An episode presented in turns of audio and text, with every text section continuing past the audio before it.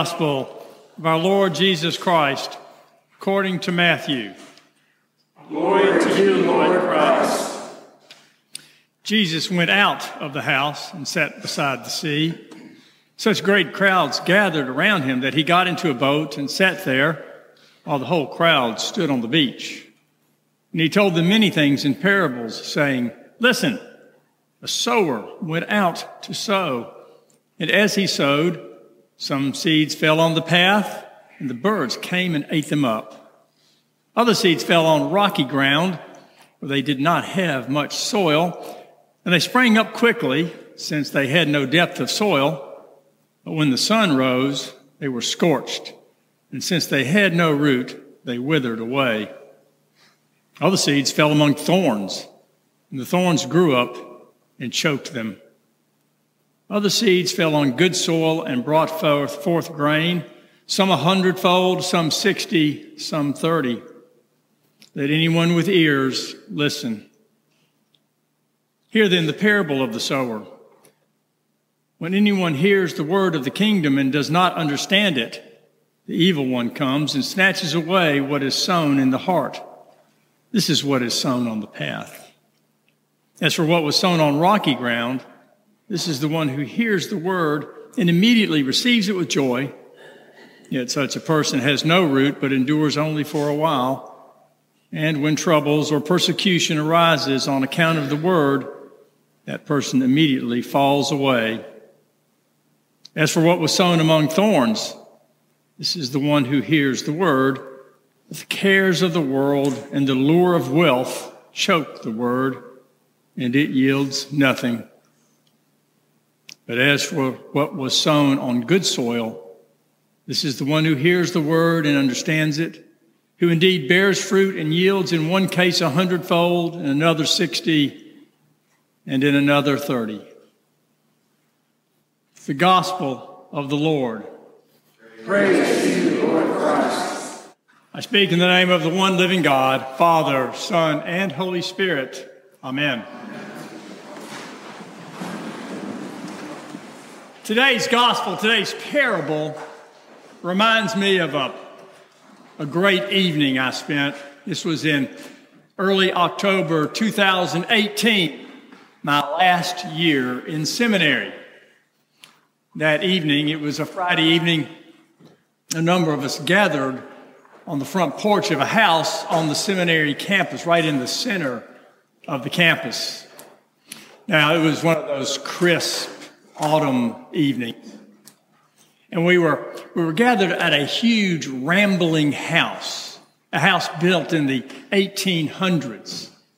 And we were there because one of my closest friends lived there with his wife and six children. The seminary had made special provisions for such a large family, allow him, allowing him to live on campus at this huge house.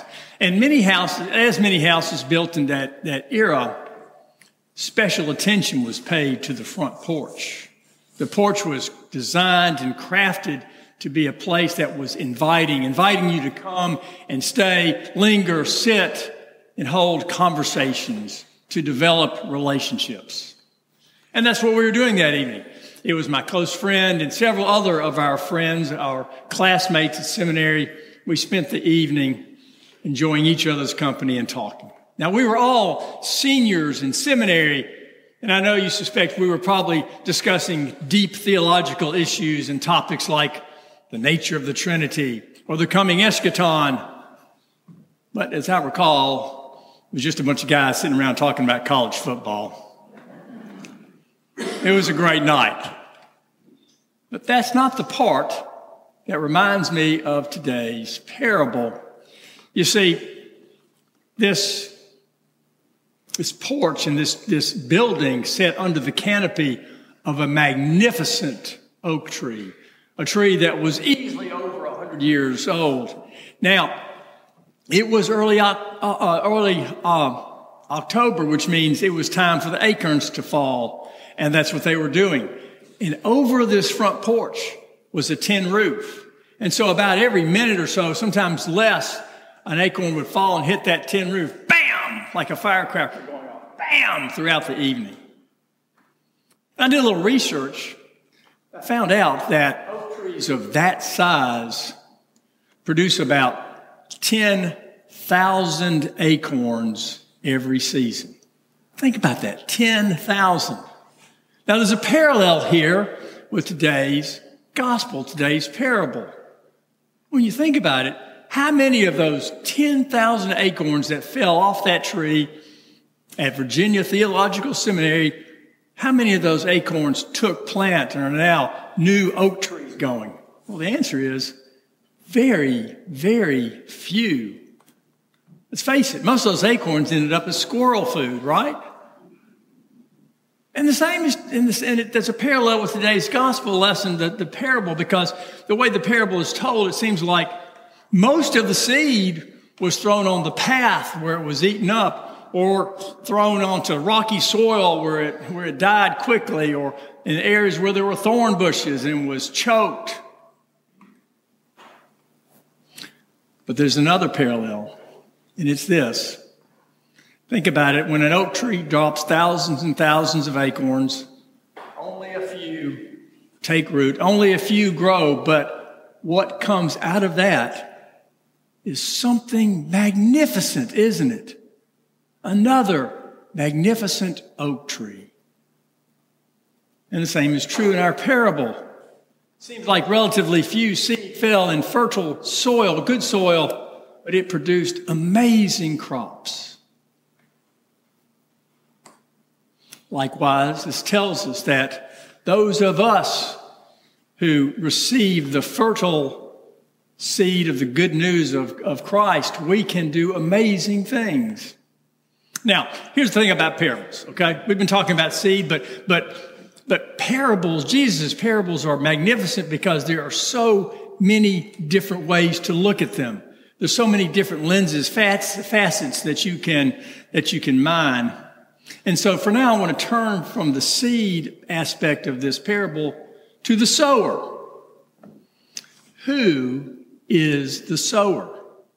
Well, Matthew leaves a couple of clues, clues that tell us that he intended the sower to be interpreted as Jesus himself. And these are some literary device clues. First, did you notice that as our story opens, we are told that Jesus went out of the house? And then just a verse or two later, Jesus opens the parable by, parable by saying, a sower went out to sow. This is a classic device used by authors using the same verb and the same tense to connect characters. Also, if we take a look at the um, at the overview of Matthew, I don't need to tell you. You all know that Matthew has 27 chapters. You all know that, right? It has 27 chapters. This comes from chapter 13, the very centerpiece of the, uh, of the chat, of the book, of the gospel. Matthew carefully places this story right at the center of his gospel, and many biblical scholars believe that Jesus here was telling a parable about his ministry, about himself. In other words, he spent his ministry sowing these seeds of the news of God's kingdom. So, if the sower is Jesus, what does this parable tell us about Jesus? Well, the first thing it tells us is that Jesus must have been a lousy farmer. Think about it. What kind of farmer takes this valuable seed and throws it so indiscriminately, throws it on paths where it can't grow, throws it on areas where the, there is rocky soil. The farmer knows, the sower knows it's not going to grow there long term.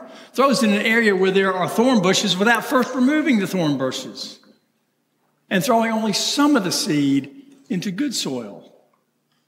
Why would the farmer, why would the sower do that? Why would Jesus portray himself that way? Well, I think for the answer, we need to go to Yogi Berra once again.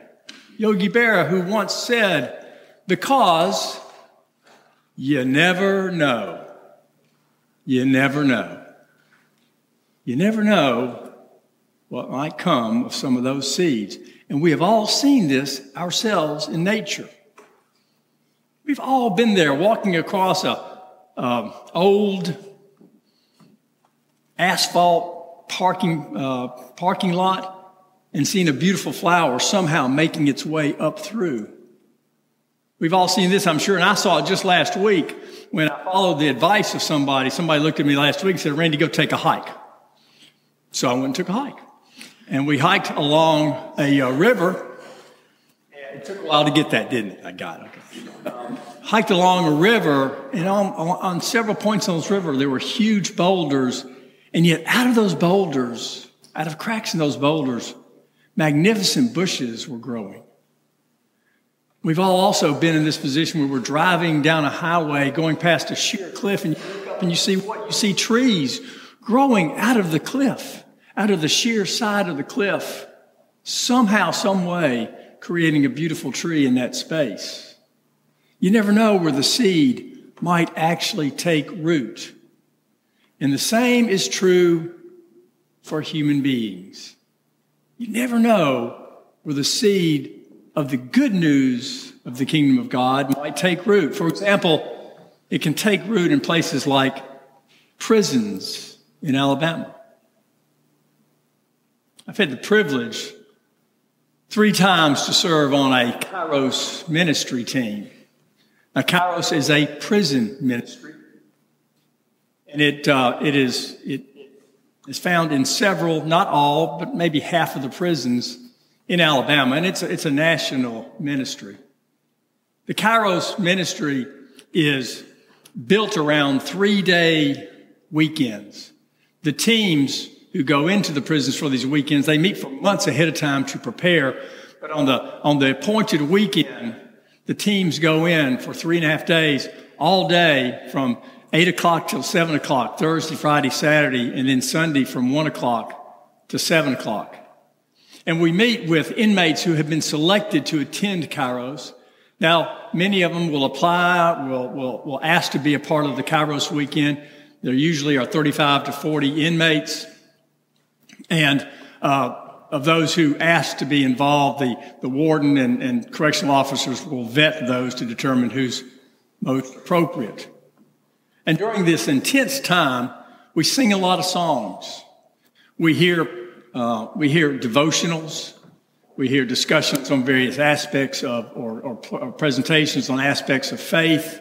And then we sit at tables and discuss these presentations with one another. And we also share our stories, our backgrounds, and the backgrounds of those inmates who are with us. We spend time together. We learn, get to know each other. We get to respect each other. And we get to the point ultimately of loving each other. And at the end of this three day weekend, you can pretty much separate the, the, uh, the inmates into various groups. The first is the group that came for the food. You see, another big part of Cursillo is food. I don't know if you've ever been exper- exposed to it, but food in the Alabama prison system is horrid. And everybody all the, all the folks at the prison know about the Kairos food, and that's one of the reasons that they want to be there because we bring great food for lunch and great food for dinner and lots of it, as much as they can eat. And at the end of the weekend, there's a pretty significant group of men who came for the food. And that's all they got out of it. They got great food, and now they're ready to go back to their lives within the prison. And that's fine. We know that's going to happen. And then there's another group, another group that maybe came for the food, but they were truly touched. They were touched by what they heard, what they saw, what they felt and experienced. But unfortunately, when they go back into the population and go back into their daily lives, daily existence within the prison, the cares, the concerns, the pressures quickly drive their newfound faith away, much like the seeds that fell on the rocky soil. But there's always another group. It's not a huge group, but it's also not an insignificant number. And these are the folks who attend Kairos and who are deeply and permanently changed, whose very souls are changed because they felt, they've experienced, they've witnessed for the first time the love of God, the love of Christ. And, and those that are truly changed, they go back into the prison population and they change the environment there. If you talk to the wardens, if you talk to other administrative uh, officials in the Alabama prison system, they will tell you that there is a significant and positive difference between the, the prisons where there is a Kairos presence and the prisons where there is none. You see, these men are changed and they go back and they make this world, this prison world, a better place for the others. You see, that's why Jesus is such an indiscriminate sower. Jesus loves everyone. Jesus wants all to receive the good news of the kingdom of God. And Jesus knows that you never know. You never know where it's going to take root, where it's going to change an individual who then can change the lives of others. But Jesus isn't here anymore. I mean, he's here spiritually. We all know that. He's with us in that sense. But he's not here physically. He can't spread those seeds like the sower of the parable. Instead, the body of Christ is the church. And the church, in turn, is not this building. The church is you and me. And so, in a very real sense, we, you and I, we occupy two roles in this parable. The first is, is the recipient of the seed, the soil. Now, none of us are the paths because we're all here in church, so we have actually received the good news of the kingdom of God. But we're also called to be sowers of that seed, to be the body of Christ, and to, to spread that seed of the good news. And so today's gospel lesson really asks two questions of us, of each of us individually. The first question is this What type of soil am I? What type of soil am I? Am I the rocky soil? so that yeah I get, I get the I get the good news but when I leave this building well all the cares and concerns and the pressures out there they, they kind of drive my faith away until I get back next week.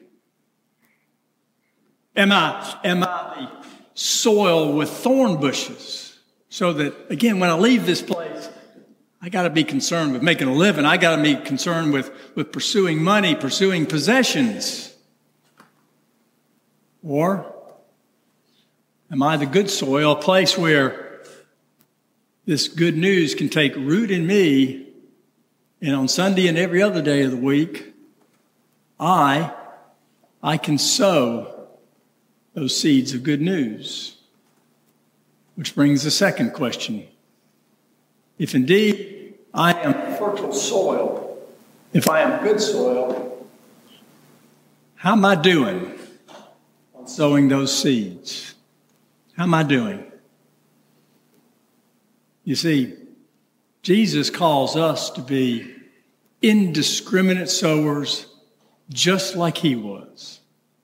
Jesus calls us to spread these seeds of the good news to our family, to our friends, to those who look like us and talk like us and act like us.